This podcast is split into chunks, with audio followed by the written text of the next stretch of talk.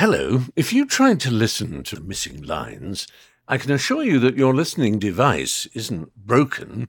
Sadly, the rest of the story is missing. For you, that would probably mean something like frustration.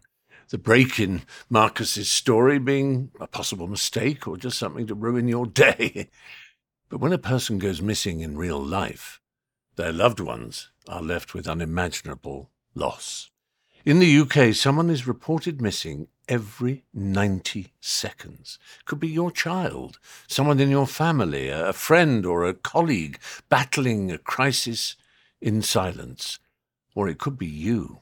I myself went missing at a time of crisis in my life, but I was fortunate enough to be reunited with my loved ones. Not everyone gets that reunion.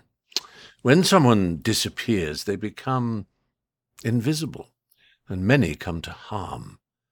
It's life or death. Tragically, more missing people than ever before are being found dead, many due to suicide.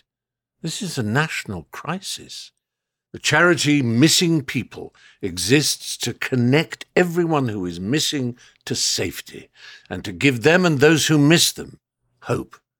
To find out more and ways that you can help, so that no one's story is left incomplete, please visit www.missingpeople.org.uk slash missing lines.